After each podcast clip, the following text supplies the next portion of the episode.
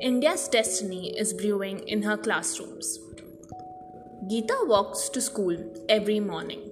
A spirited teenager, she faces each new day with a ray of hope, an eagerness to devour knowledge and overcome every challenge her academics, the Indian society, and her adolescence poses her.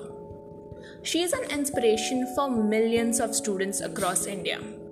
For her, her education is the only passport to her future, for tomorrow belongs to those who prepare for it today. India's classrooms are brim with talented, hardworking students. Dreams shimmer in their eyes, and fire to fulfill them glows in their minds. While pursuing personal success is commendable and should be encouraged, Gen X needs lessons on selflessness and unity with quality education being more accessible than ever before. Students need to make a sincere effort to look beyond their horizons of personal comfort and convenience and empathize with fellow compatriots. The lower a student scores on self interest, the better leaders they turn out to be. Stepping into another's shoes motivates one to work for the masses rather than just for the classes. As a student, inculcating responsibility and productivity becomes a duty. Students should learn to take 100% responsibility for themselves as early as possible. The greatest gift parents or institutes can give their students is detached involvement. The keyword here being detached involvement. Students should figure out their own mistakes, goals, ambitions, and only be guided when necessary. Today's students and teachers need to be digitally adept too. Teachers more so to face this generation of internet babies. Educating the mind without educating the heart is no education at all. It's just literacy. Teachers play an important role in shaping characters here, in shaping personalities here, in thought leadership here. Information is found all over the internet, but guidance can be given only and only by teachers. I'm sure that India's destiny is in safe hands. I'm sure that Geeta, along with millions of her kinds, will bridge the gap to the golden India. I'm sure together we can make a difference.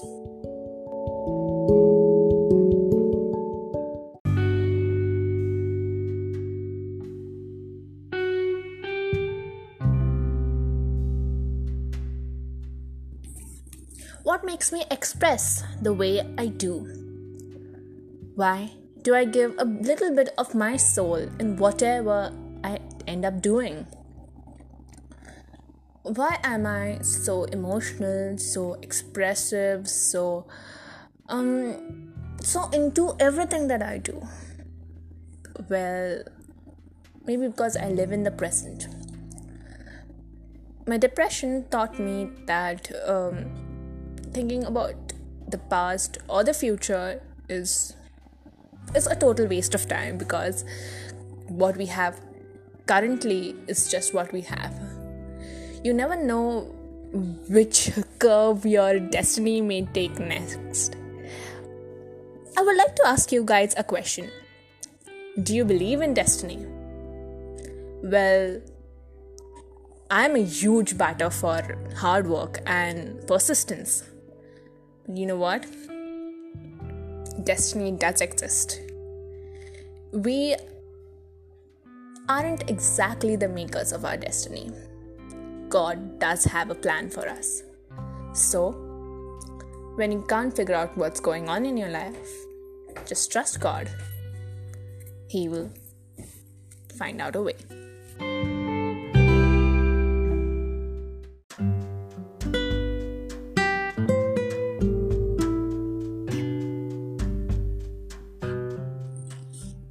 The Seed Story. When we ourselves are so poor, what sense does it make to give charity to others? The poor Brahmins wife argued. with a frail but determined husband. He always believed in the power of giving. He believed that when one gives, he also receives. But she thought otherwise. In her opinion, receiving always made more sense than giving. In fact, she went out of her way to outsmart others to her advantage.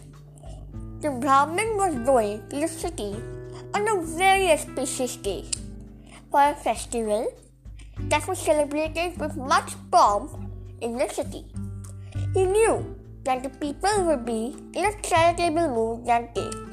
He convinced his wife that if he traveled to the city, he would surely collect enough alms to last them for a long time.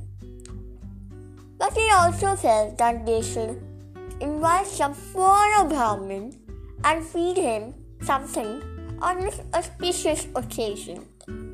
That was where the argument began. His wife was reluctant. Finally, they agreed that she would cook a very simple dish from sesame seeds. The time Brahmin left the next morning. The lady busied herself in flinging the husk of the sesame seeds and allowed it to dry in the sun. While she was attending her household chores, a dog came by and dirtied the dry, dry seeds. When she realized what had happened, she panicked.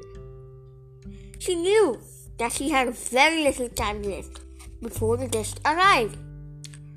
Not wanting to waste the contaminated seeds, but at the same time not wanting to make a dish out of them, she began to think of a way out. She walked her she walked up to her neighbor and offered her the unhusked seeds in exchange for seeds that had husks.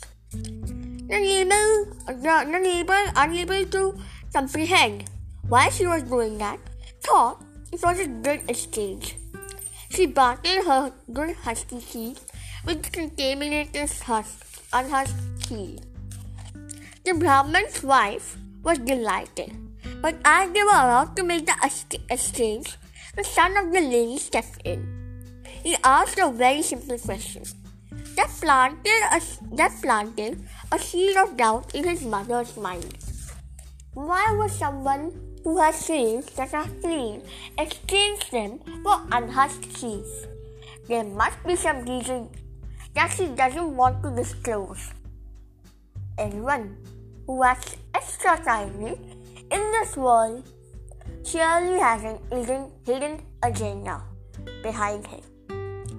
Every lucrative offer has hidden loopholes. The mother saw the logic in his words and refused to part with her fresh stock. The Brahmin's wife returned home with a heavy heart. So the moral of the story is if anyone offers something that is too good to be true, think twice before you latch on to that offer. Thank you.